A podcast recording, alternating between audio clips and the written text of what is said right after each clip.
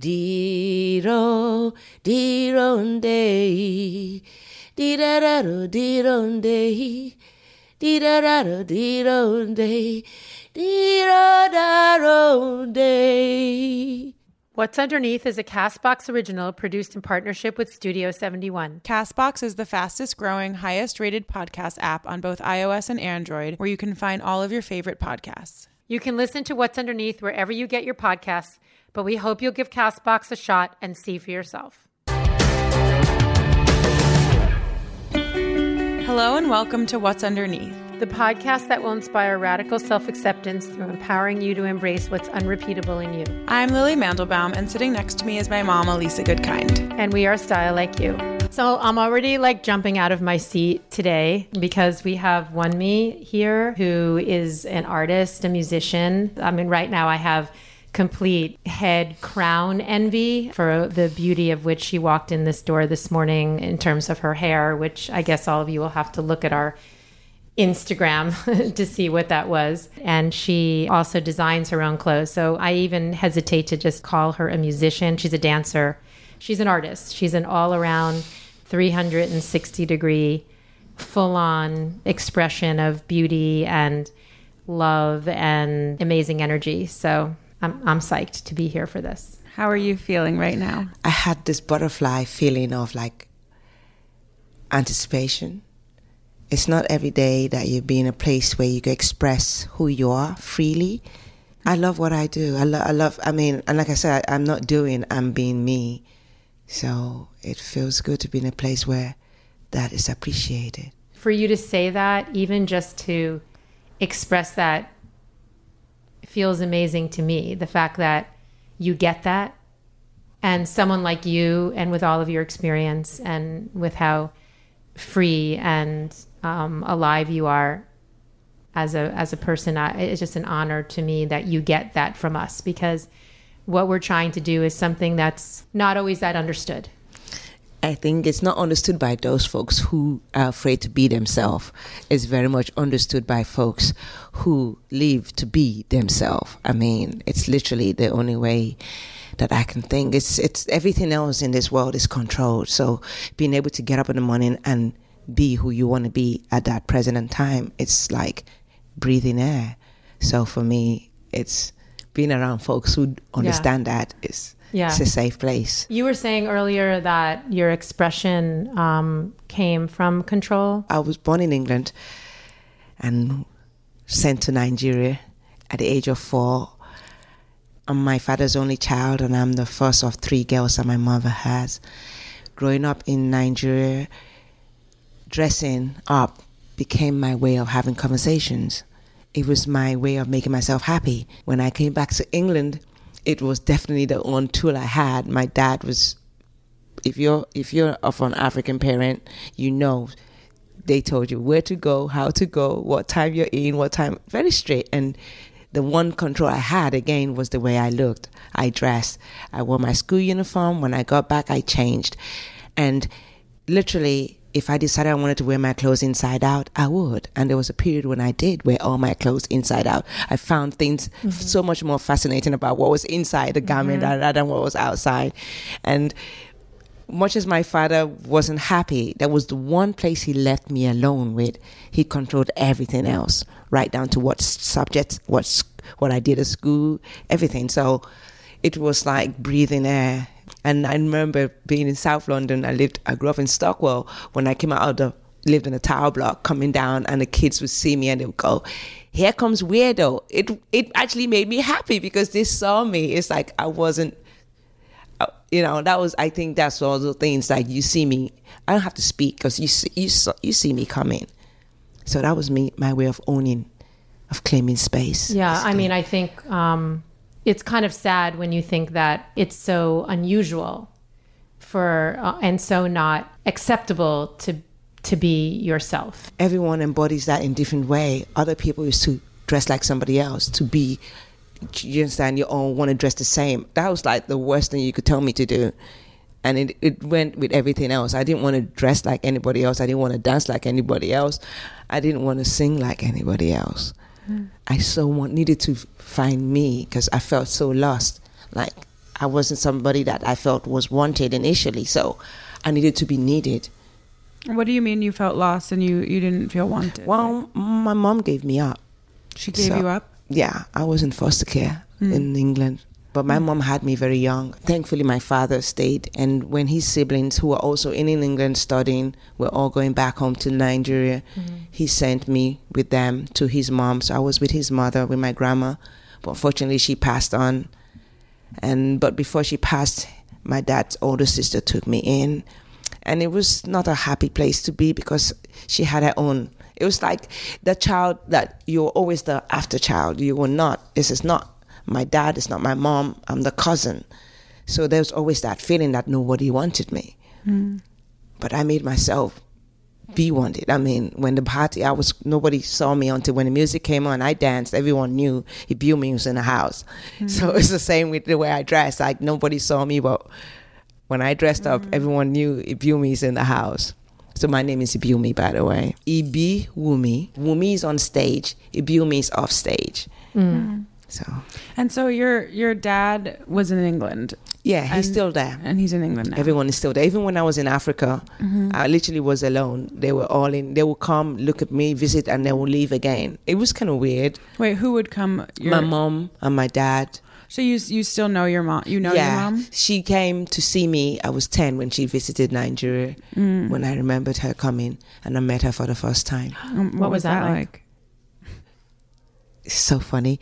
Okay, so my f- years later on, my father told me she actually came to see me when I was leaving England, but I don't remember that.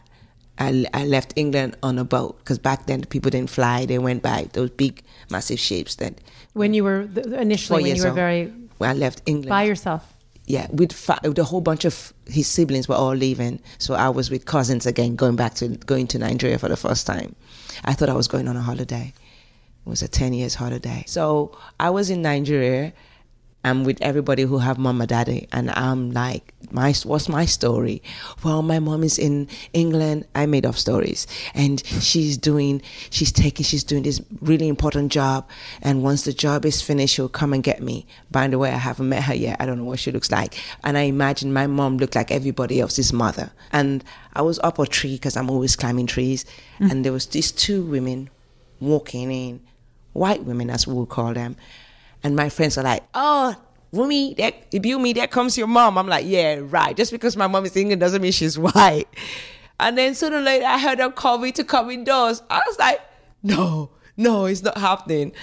Because I had told this story to all my friends that my mom was like their mothers. What did what did you think in your head? Like what describe what their mothers looked like? Mothers are cuddly. They look like mothers. They don't look like a woman. like teenagers. Yeah, they don't. And they don't look like models. And they're not on. They're not. They're not. They're not models. Nurturers. Yeah, mothers and nurturers. They, Yeah. they, they literally you could sit in their on their lap and they could cuddle you and you could feel their breasts and all of that stuff. Mm-hmm. But the woman who came down walking as they were, she was a vision. It was like Sade. That's it. Sade the singer walking down. I had these two emotions: one of joy confusion and sadness because suddenly my stories wasn't making sense anymore. my story, oh my god, how do I? So it's like a death in a certain way. Yeah, and it was the beginning of the trauma that would begin because the person who sat in front of me could never be a mother, and that hmm. was the truth. So the reality, so your fantasy, like at least when you didn't know her, It was perfect. you had the fantasy. She was going to come and get me. She was busy doing this job because she's doing what mother she's working hard, but she would come and get me and. And then she came, and I was like, "She, this one's never going to get me." So what and what what about her wasn't mother? Like what couldn't be a mother? Can you see Naomi Campbell being? Right. I can't explain it. Just Right. this was everyone around me had mothers. They mm-hmm. had mothers. They had mothers. I've never saw a mother like her. That was basically it. I was this little kid who was dying. Whenever I, I at this point, I used to call my dad's sister mom.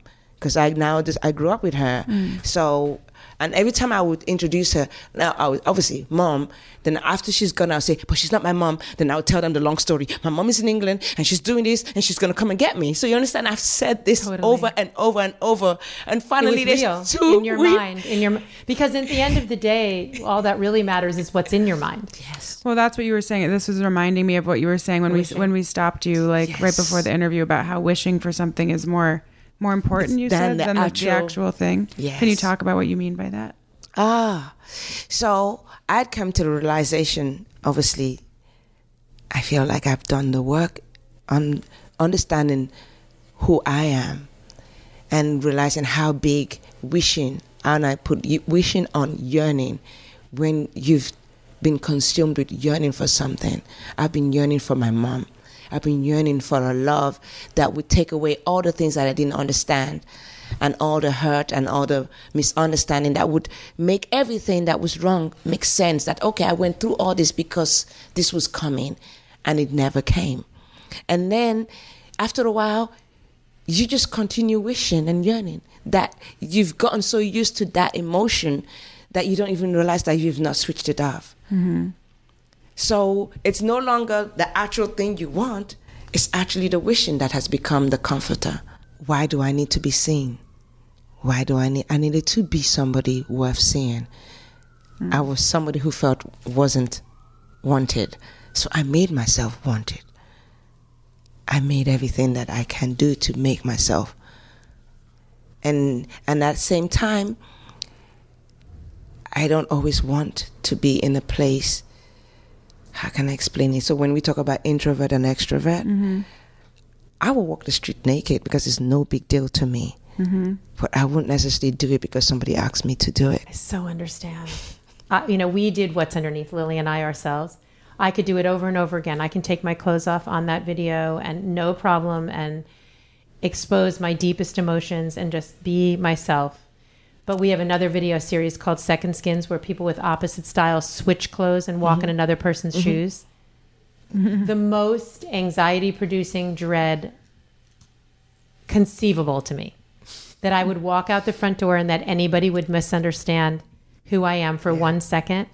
And I and I totally get the naked thing because and and and doing what people say. Like I mean, I'm just so fascinated how similar our responses to a similar thing. It's the ownership of myself. Like I, and I give of myself. So there's a place like even when I came got into the whole dancing thing, and I was with Soul II Soul, and we were they picked a whole bunch of us to choreograph, and I remember going through the whole thing, and I suddenly stopped like, uh uh I can't do this. I don't want to dance like nobody. I don't want nobody else dancing like me. I was losing why I danced. I really danced because I just want to be me. I feel like I've been in a place of not seen, if it, it makes sense. Because it's like, how can you not be seen? It's like, uh, uh, uh, I'm not losing me. I don't want to lose me. So I didn't want to dance like nobody else. I just wanted to do my dance. And when they turned around and it was like, yeah, we want to just go with one person, I said, okay, cool. They said, no, one person, that's you. I was like, I get to do. Said, you just do you. I mean, I just. Oh, wow. Do, and that's how I end up being the eat girl, the Soul II Soul girl. Because Wow. I Were you on that song, the the, the big song? The, I'm the girl on the album cover. I'm the girl with the long hair flipping everywhere. I'm the one in the Back to Life, Keep on Moving. Uh huh. Oh, there's just so much to say about all this. It's such a fundamental boundary. A, a mother to a child, a parent to a child is like such a basic, fundamental right. That that when that gets crossed or when that gets I think the first issue of a um, issue that rise up from being feeling abandoned is if your mother is not there. How to explain that? And when you look all over and everyone has a mother, how do you explain you not having a mother? And I didn't have a mother, and I couldn't explain to anybody why I didn't have a mother. And when my mother finally showed up, I really didn't have a mother. I don't know which was more crushing. If I had been left with my my dream that I had a mom and then she never showed up, I think I probably would have been better off. Because her showing up and not being the mother, and actually, sh there was a point in time when she actually verbally said to me to stop calling her mom because I was irritating her. Because I literally when she came, I, I shadowed her. I, I, do you understand? I called somebody else mom who wasn't my mom. And now I really had my mom. And I could say it and it wasn't a lie. And then she said, Stop calling her mom. And for years, I'm a grown woman now. And I'd really had to tell myself, Let the baby go. You are okay. Is that something that is that something that you feel like it's a con like a daily? I wrote a song my follow my second album that's not out, and the song is called "Little Girl," and it's a lullaby, and it's really literally, it's a song that if I my if I had a mother, she would say to me. Hmm. You learned What- to mother yourself. I Can you can we hear some of the lyrics? lyrics from a little girl. It's hard. I'm not able to sing it yet. It's like the first album. I had a song that was dedicated to that relationship, and it took me years to sing it. And when I finally sang it, I no longer cried. So when I don't cry anymore, then I can sing the song. It's no longer my song. And I remember when I finally was able to do that song, everyone in the audience were crying, and I wasn't crying. So I've passed that threshold. I knew that I had and now with this song, it's like my lullaby song to the child that I'm not gonna have. The hmm. child that you're not going to have yourself. Hmm. Let it go. Everybody cries in these interviews. Everybody. yeah. Just let it out. It's natural. Yeah, but yeah, so is it's like that. So from a little girl, she knew her time will come, cause her mother told her so before she gone. Little girl, love yourself. Let your truth be your shield and your guide. For your time shall come, oh baby, never shy away. Little girl, feel no way. Don't worry what the people say. Remember what your mama say, cause soon you'll find your way. Little girl, feel no way. Don't worry what the people claim. Remember what your mama say, cause soon you'll find your star. Hmm. That's beautiful. so beautiful. These are things that I think about all the time. Like, why? Okay, so betrayal. Like, you know, the, the parent child, like, it's it's like a, it's like sort of the ultimate betrayal. It's, the, ul- biggest one. I think it's the beginning. And I always had this saying that eh, as an uh, we all know this growing up. And then you know how damaged the world is because as a child, we all know what is missing. And when you become an adult and you decide to have a child, then you know above all that what you don't want is the child to spend their adulthood trying to overcome a childhood. So make sure they have a childhood so their adulthood is not spent in suspension. Hmm. What are the ways that you see this abandonment kind of complex or uh, you know struggle like come come up in your in your life as an adult? Oh, making choices did from a place of yearning and wishing rather than from a place of knowing, hmm. owning. Hmm. I could be a mother right now, but I chose not to because I was scared that I would be like my mother. So instead of having a baby, I gave up. I had an abortion. what you said about um, adulthood eh, like well, there's there's so many of us i mean if not all of us on some level Still- are adults who are children Still children. and i'm just what i'm trying i guess what i want to what i want to like sort of discuss or like bring up or just throw at you is um, we're all bet- getting betrayed like we're all like like our teachers um, are around us all the time. You you think something's a certain way, you think someone is a certain way to you, you think something is solid, and boom, they're nothing of what you thought they were. So I guess what I'm trying to, and then I look at you, who look at what has blossomed. Like yes, there is this incredible, and I feel for you so deeply the sadness about having the abortion. I really, I really understand that so deeply. But at the same time, and and and that you've had so much pain and struggle but at the same time i look at you and the minute you walked in the door and your expression in every way like your spirit is so strong your style is so strong your art is so strong um, and your life you know you live in three places. You have this incredible so out of this blossomed this yeah. this beautiful and it's being. acknowledging that. And that's the place where you have to stop feeling sorry for yourself. Because you didn't realize that it made you who you are.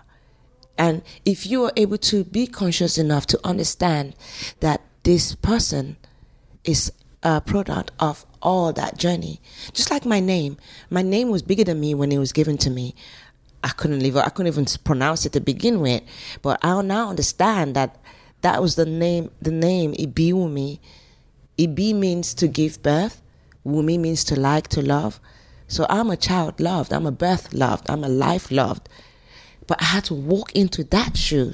And for a long time, that wasn't a shoe that I thought I could wear. This is what's also fascinating is like, is we all look at each other and we think there's some kind of solid, good place that no, people are in. That everything stops, like the pain stops being there, or you stop feeling sad when you. No, it's when you finally know that all those things make you who you are. It doesn't break you. It makes you who you are. It makes the talent that you are. It makes the the everything that people go on about is because all those things that happened that gave you the impetus to go and just be. Um, when did you like? So, can you talk a little bit about like um, your the rest of your childhood and like when you when did you leave, go back to England and come okay. here? And or? so my mom came and left. Mom came and left. My dad, he came, and he left. And I would hear stories among cousins because whenever my dad's sister would travel to England, they would look at me and say, "You didn't go," and I didn't understand what it meant. I didn't go, but all along it turned out that I was supposed to have gone with her. She always managed to forget. How can you forget somebody you're supposed to take with you? She she never remembered to take me with her when she's going. I, I always got forgotten. And when my dad would he would come when he would come, he ask me what do I want, what would I like, and I'll make a list. And I never received any of those stuff. It wasn't until I got back to England and we actually talked. And he said, I I sent, I gave her, I sent it, I gave her the money. I never saw anything. And there was a particular time when I knew he was supposed to be coming, and she had told me he wasn't coming for me, and he she was going to report me. So hmm. it was like my dad's sister. Who I, oh. who, who I was mm-hmm. living with at this point. It was just like Cinderella. I hated Cinderella because I felt that was my life, and I was like, nah, I ain't, I'm not interested in watching no Cinderella.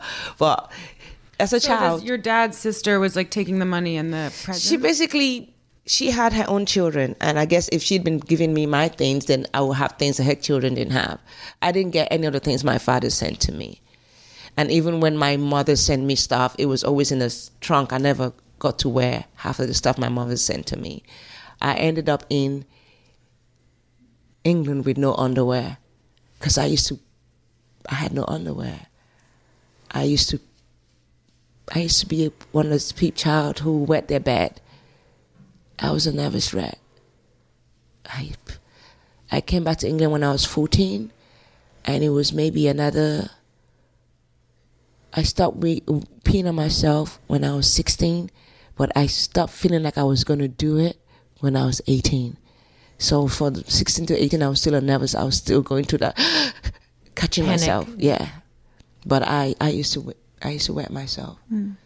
And when I when I was told that I, we were all going now to England, my auntie with her kids, I was went to my auntie's husband to go and say thank you because supposedly he bought my ticket and he gave us all this, only to find out after I turned up in England that I wasn't going on a holiday. I was actually coming home to stay, and my dad was paying for all of that. So it wasn't what it was. And for me, I had a mom who didn't wasn't my mom, and I had a mom who wasn't my mom. Right. Double. Double. And but, so I lived I came back to England not knowing I was coming back to stay. And I wasn't actually looking forward to it because I was going to be reported to my dad, who was going to. So what was I going over there for? So I could have a miserable time so that my daddy could beat me or punish me because my auntie was going to report me. Report you for what? For whatever it is that crimes I've been committing. Basically, that's you put a fear on God in somebody, so you're not looking forward to being with people that you're supposed to be with. I when my dad was coming, she basically told me my dad doesn't. It wasn't coming for me. So when he came to England, to Nigeria, I would be like, "You're not coming for me." and he he came, he left, and I remember the conversation we had was like, "Why didn't you write me?" I said, "What should I write you for?" He right? said that to you? Yeah. Like, why didn't I tell him what was going on? I'm like, what? You came and you left. You Are these the discussions you had when you finally came Finally back to, came back to to England? Yes, And yeah. how did he feel about it all? he felt bad, but I was a mess, physical mess. So we had to talk, and I had to tell him I was abused. He, Why didn't you tell me? I said, what do I say to you? I You were "There was- abused in in I was- I was- Nigeria. I was Emotionally molested. abused? I was molested. In Nigeria? Yes, yes, yes. yes. By?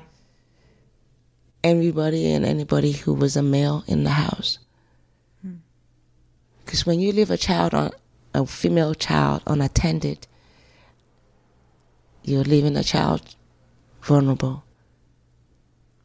And my auntie had a daughter, but she never left that daughter. So she knew. Hmm. She took her daughter everywhere she left. She went. She never left her daughter. She left her son.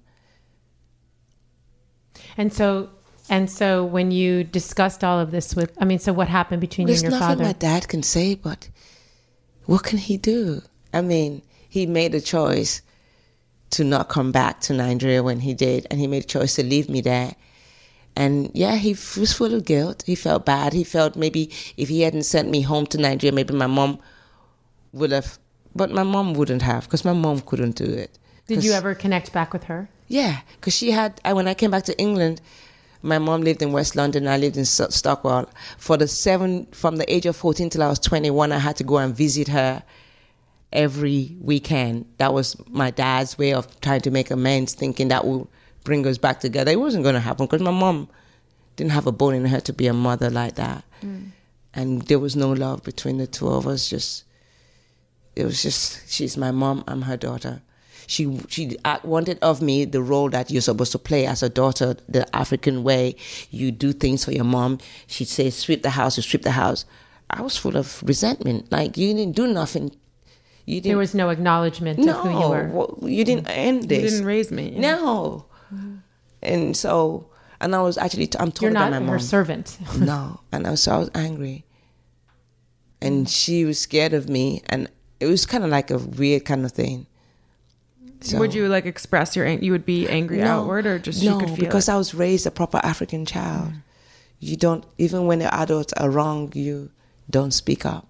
But I had a younger sister who she raised, who did everything that I didn't do. Fought with her. They they had fights. Oh, so she had another daughter. She had. I was. There's three of us. I'm the oldest. Are you close with them now or no? I'm close. Were they in, brought up in London or one. My middle one was raised in Leicester, born and raised in Leicester. by, brought up by your mother and father? No, we all have different fathers. There's three of us. And, and so they all ended up with the father. Everybody, except for the younger one whose father passed away. So she ended up taking her in.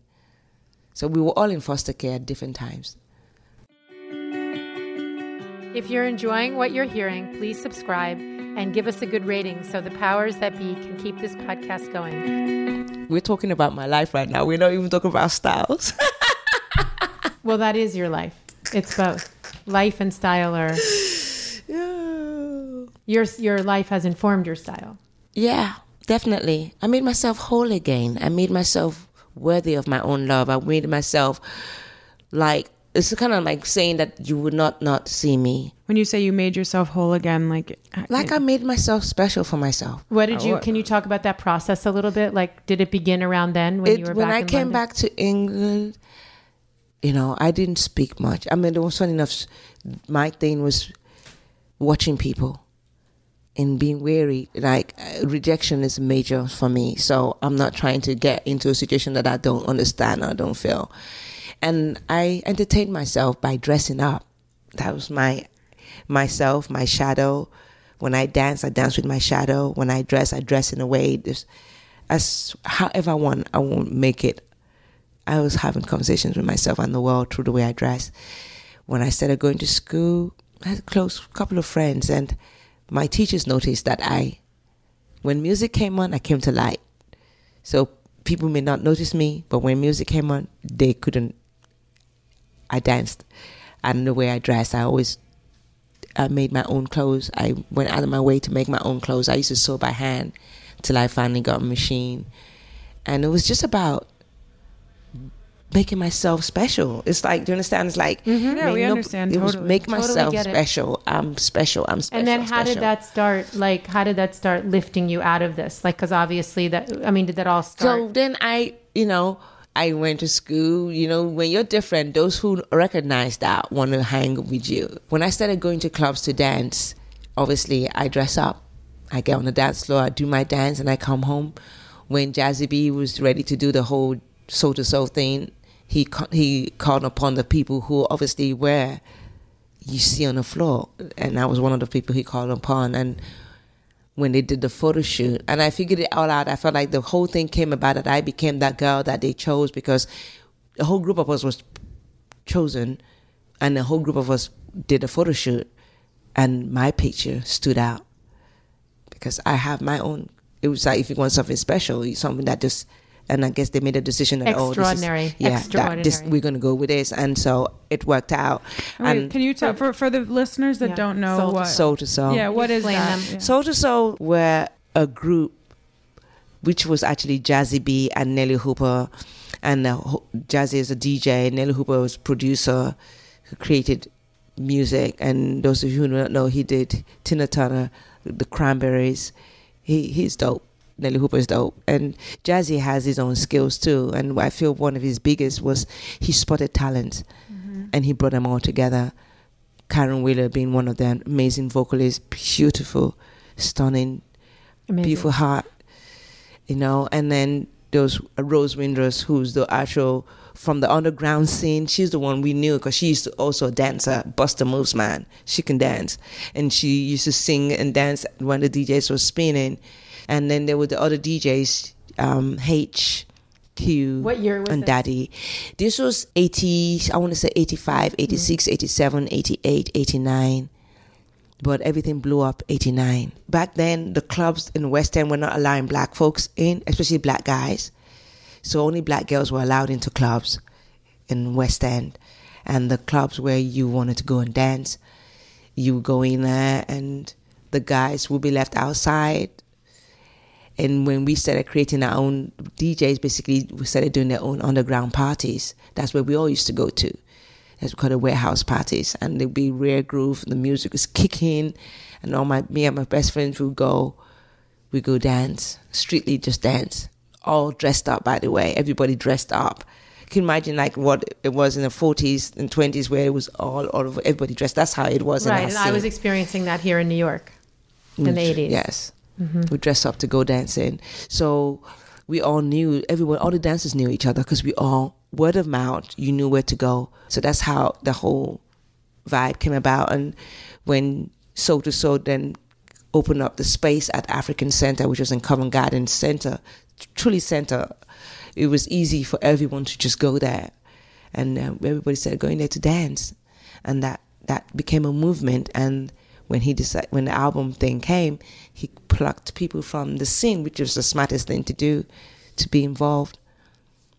And it was just like So how did that change your life? Like, because were you And making Soul to music? Soul blew up. so Right. so blew up. I, you know, what's funny? I didn't feel any change other than what I was doing already? yeah, Dancing. I carried on being myself. That was the agreement. I didn't have to be nobody else. So, ladies and gentlemen, Soul II Soul, I came out and danced before Caron came out to sing and Jazzie. You know, and as it got bigger, it was it was the same thing. Ladies and gentlemen, Soul II Soul, and I'll step out. You've seen yourself, but it's not somebody else. It's you. I, I didn't have a stylist. I wasn't styled. This was me. You were creating the style. Yes, I was doing me, and it literally was from being me in my little room with my shadow, me getting this, and suddenly it was. It's well, wow. truly like um, Cinderella, like its own Cinderella story, so. right? Yeah, it's it's kind of like a fantasy thing, kind of, and you still have to stay grounded in it all, and that was the main point for me that I stayed grounded. But you were seen and you were recognized. Yeah. And I started doing with with the whole obviously with the Soul II Soul thing, and then I was being invited with the dancing thing. I did things on TV, and mm-hmm. my image became one of the most talked about iconic image. And then when my image began being used all over the world to sell commercials and things, it was like weird because it was just not something planned. It was just me being me. And then I moved to New York. And people are so attracted to that. Like at the end yes. of the day, when you talk about the light that's inside of people that everyone has, the only way that that light is going to shine is that way. Yeah. Like you were pushed so hard to be that sort of inexplicable, irrepeatable essence that we are each born with, that singular thing that we're each born with. And we're not cultivated to access or to to feel like that's the most important. You're here, find that. But you were pushed to find that so hard, and then look what happened. Yeah, I think it's it's it was either to be lost or to be found. Like I could have been lost by all the things that was happening. And that's why I always say that you shouldn't have people judge people too quickly. I said that some of us deal with pain different ways. I dealt with the fact that I was so vulnerable by being so wild that you would leave me alone. By being so visual, you didn't step to me. Literally, unless you were that- unless you were like me, then you knew totally. what it was. So most people, people thought I was weird. Yes, most people thought you were weird or oh she's crazy because they but those the people who stepped and spoke with me and got to be my friend is because they recognize themselves. So how has it been um, a- after that whole chapter of your life, like continuing to do music and be an artist? Well, like, music in this in this commercial uh, I, I, world. The, the, the the bit that actually happened before Soul II Soul was Roy Ayers. Roy Ayers, the jazz, funk jazz. I went to see him as a birthday gift. One of my cousins took me to go and see him at the Palladium, which is this venue in mm-hmm. West London. Mm-hmm. And his manager at the time saw me because I used to dress. I'm laughing myself. I feel I, am pretty tame now. I try to think about my younger self was actually crazy. So he saw me and said, "Nah, Roy's got to see this." And I was like, I didn't understand. Him. Like it took me backstage. That's my first time going backstage at a big concert. This is way before Soul II Soul. And as soon as he saw me, he's like, hmm, do you dance? I said, yeah. He said, yeah, you remind me. And he said, you remind me of this dancer who dances with Prince. You don't understand. I love Prince. I love this music. I love the fact that, you know, it was just out there. When I started doing my one woman shows at club, I, the Prince music was one, the one I danced to. And I used to dance behind the screen and everything. So the next thing, the Soul II Soul gig came about. So it was just Uncle Roy, I call him Uncle Roy now. He had said to me when he met me that I had a presence of life that money mm. couldn't buy. And wow, I what a thing to say to someone. And I wasn't aware of but it, it it never forgotten because it stayed with me because I kept knew I, I just said something's gonna happen to me because it was so surreal that he he just knew me he and he went on stage and announced that he had his dancer from Nigeria and I went on stage and danced. That was my first. I mean, stage. what a thing for someone to say that you have a presence that money can't buy. It's just so inspiring, like to overcome what you, you know, to for for you to end up in a place where someone. I mean, how much? No one could see you better than that. No, no, and that is. That's the place I feel now as someone who could mentor somebody else now to see that. I recognize it and to let that be known the younger generation. You know, most of the time we have mm-hmm. what we're missing is actually not missing. It's just nobody has told us that it's there to recognize it. You know, and sometimes recognizing it too, not to be afraid of it.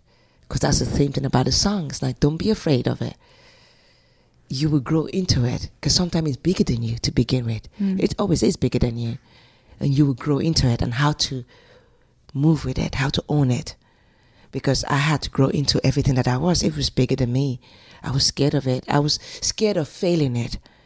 I was scared of not fulfilling it. Having that conversation with Uncle Roy at the time, I didn't fully understand it till when he oh, would come back to London and he would say, So, how are you doing? Have you started doing music yet? I was like, Music? I had no plans to do music. I, I, it was enough just trying to do the fashion and dancing. And I was not doing it. I did fashion. I went to take a fashion course so my father didn't feel like I totally bombed out. I was dancing. Now I was dancing. and I was dancing on a world stage, doing me, not choreography, not nobody else telling me this is what you're going to do today, how you're going to do it, and I was total control. All the things I did on the stage, on the street, now was on stage. Wow. How do I explain that to somebody that I was living me? And it's so easy to have gotten lost in that, but I, I was being so aware of the, wow, it, uh, this is me. Well, you can't really get lost if you're if you're being yourself. Yeah, but you could because now you attract a whole bunch of people who come to take. That's where you then need people around you who keep you grounded that you don't get lost in. Right. When you've been yearning and wanting, and suddenly the whole world looks to see they want to give you everything. So I'm thankful, honestly t- thankful, because when you ask yourself, how does somebody who has everything over ODing, how do you take drugs? Why do you go when everything you could possibly want is right there? Because you're still yearning, because you're still wanting. But if you have the right people around you to ground you, to let you know. So that yeah, to not just keep going and endlessly want more of it. Yes. And then you lose yourself. Yes. So you said the music. So then what happened? So music, music, music was something I was remember being in my manager at the time because at this point I was doing one woman shows. God, it's so it's so surreal sometimes when I think about it. I was doing me, I was being booked to come on stage. I had a DJ and a percussionist, and between myself and my best friend, who we went to college to do fashion, and we had a clothing line called Revolution with Love because we love Prince. We really love Prince. so we would create my stage clothes. I had a, a friend who helped me build my stage as well. So I did performances all around the world as Wunmi the dancer. But while I'm dancing, I always, always create, I scat. I, I scat along with music. So within me hearing music, I'm also doing another layer when I dance. I didn't know how bad that I was doing it that loud till when I I would travel a lot, come back when the gigs go away with the soldiers, so come back. And one particular time, I came back with my friends, and they were all doing this scatting. I said, and "What I, is scatting?" The beat, music is playing, and I'll be scat, scat, scat, scat, scat, scat, scat, scat. I always, always adding a beat on top of what I'm hearing, so I scat a lot. That was always what I did. That's how I dance. I dance scatting and so I'm I'm listening to the beat, but I'm dancing my own beat on top of it. So when I came back and they were all doing it, I was like, they said, "Girl, we missed you," and I never realized I did it out loud. I thought it was in my head, and a lot. If you listen to my music, I still do. I write. My writing process starts with me scatting. Like, I I hear melodies and it's I record my scats. Then I go and listen to it and I put words into those scats. Hmm. Like a little girl. Beautiful the little girl has a a scattering section that goes dee ron dee ron day da da da da dee ron day da da da da dee ron day dee ro da ron day dee ro dee ron day dee da da da dee ron day dee da da da dee ron day dee ro da ron day and that became Little Girl, feel no way. Don't worry what them people say. Remember what your mama say. Soon you'll find your way. So that's I literally write like that, like it beats. And I always say that I I um I sing percussively, rather than you know, and I put the melody in. The, I hear it, and then What's the story about? I always ask myself. I heard words come in. What's the story about? Then I fill in the blank. So basically, I used to scat when I dance, and when I was away, when I came back, all my friends missed me so much that that's what they were doing. So when I came there, I was like, it's kind of funny the things that you don't realize you're doing that and. And so when Uncle Roy would come, he would say to me, So have you started singing? I was like, What's you and this singing? No, Uncle Roy, I'm not singing yet. I can't, I can't, I can't sing. He said, What do you mean? I said, Okay. I said, You know when you're hearing things in mono, but you're doing stereo, or when it's in stereo and it's mono? He said, What do you mean? I said, basically, I have a very strong African accent. When I sing, I don't sing with my English accent. I actually sing with my African accent. And everything around me was American tone or British. It wasn't that tone. So I didn't hear anything that made me feel confident that what I was hearing made sense. So I never used my voice.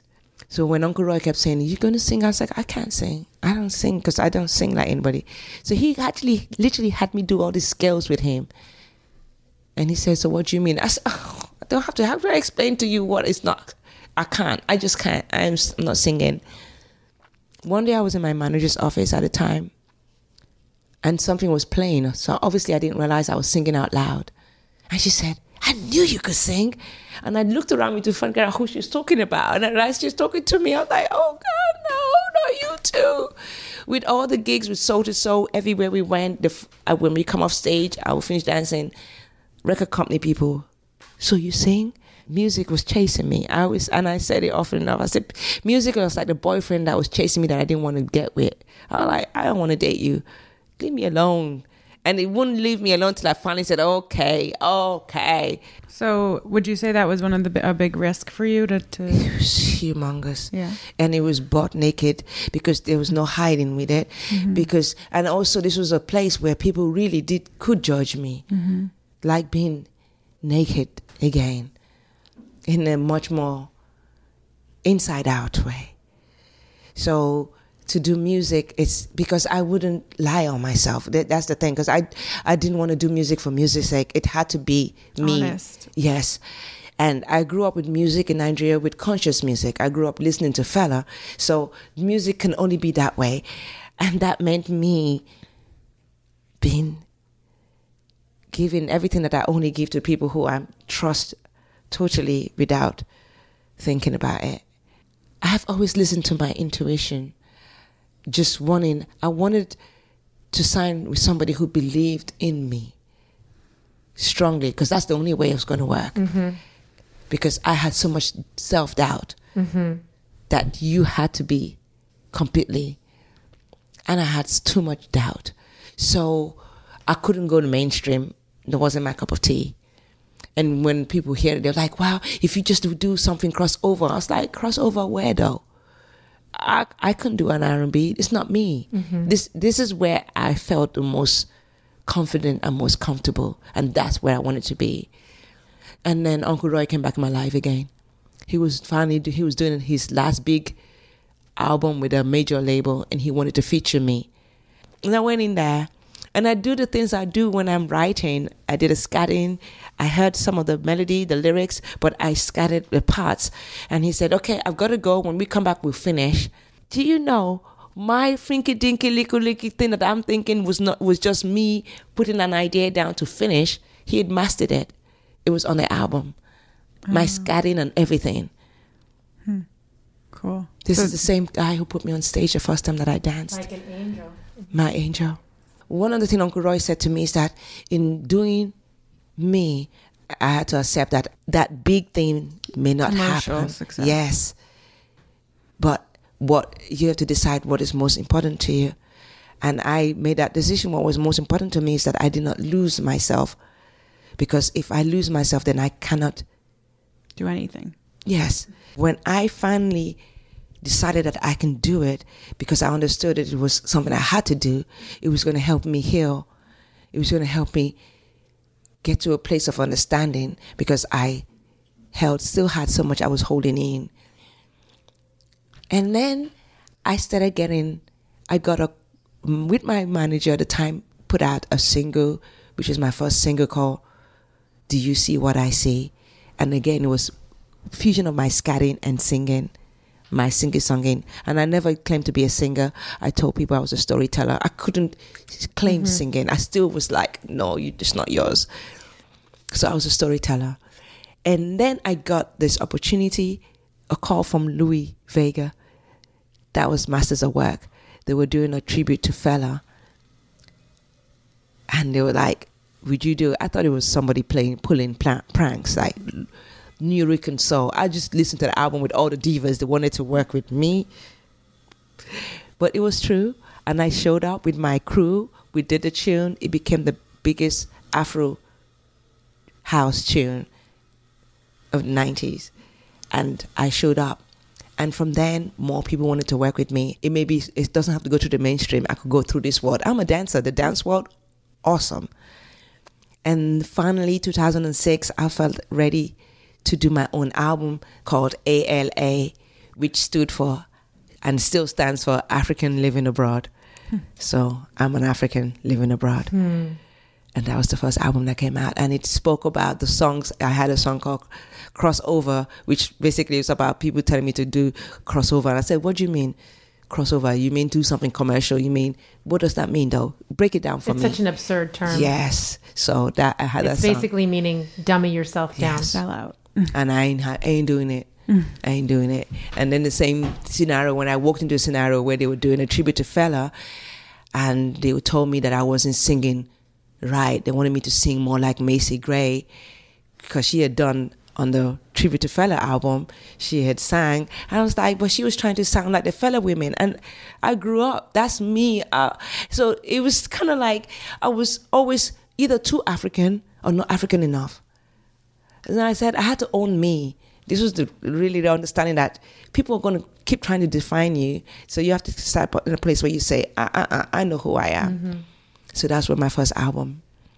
And that album, I, I was happy. It was really me finally claiming that I, I can do music on my own way, my terms, like everything else I've been doing. Mm-hmm. And I end up having followings and having a dance company, a choreographer who used my music for his projects and designing costumes through my collaboration with him. I designed six costumes on Alvin Ailey. I told my dad, I said, Dad, I know you never had this plans for me, but I'm living the life that I was born to do. Did he get it? Yes. Yeah. I'm his only child. I'm I'm all he's got. and I'm thankful. And I'm thankful. He loves me. And being able to recognize that and accept that and live mm. with that. And That's a beautiful thing. Yes. you can say that now. Yes. Yes. What would you say to your 10 year old self? Butterfly,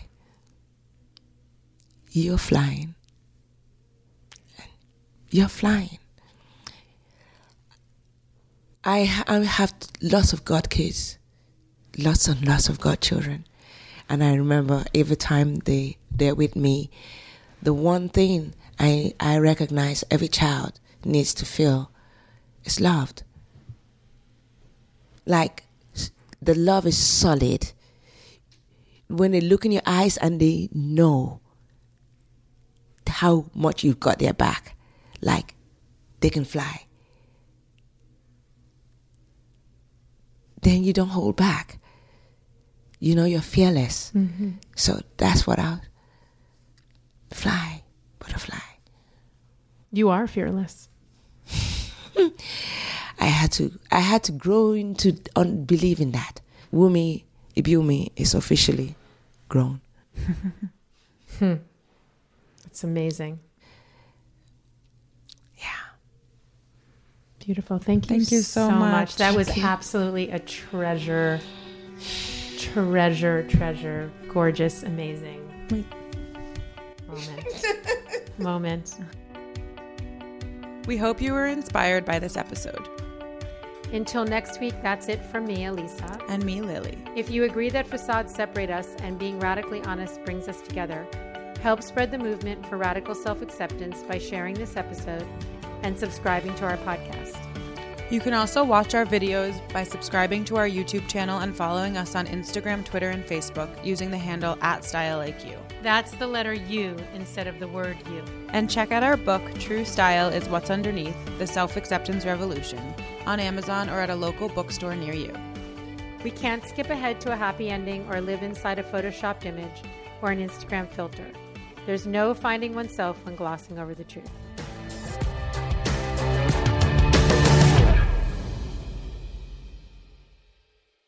Hey, I'm Sapphire. Want to hear something scary? If you love getting the chills, make sure to tune in to the Something Scary podcast. Come join me as I read the creepiest urban legends, folktales, and ghost stories from my friends, family, and listeners like you. Like stories about skinwalkers, powerful sorcerers with the ability to change their appearance into another animal so that they can kill more easily. And hearing about them draws them right to you. Oops. Subscribe to the Something Scary podcast in Apple Podcasts or wherever you listen to your favorite shows. Hi, this is Candace Lowry from Persister. Persister is a podcast where I interview badass women who've broken down barriers to really make a name for themselves. I'm talking to actors, entrepreneurs, and just women who know how to get stuff done and can help you learn how to get ahead. You can listen to Persister on Apple Podcasts or wherever you get your podcasts.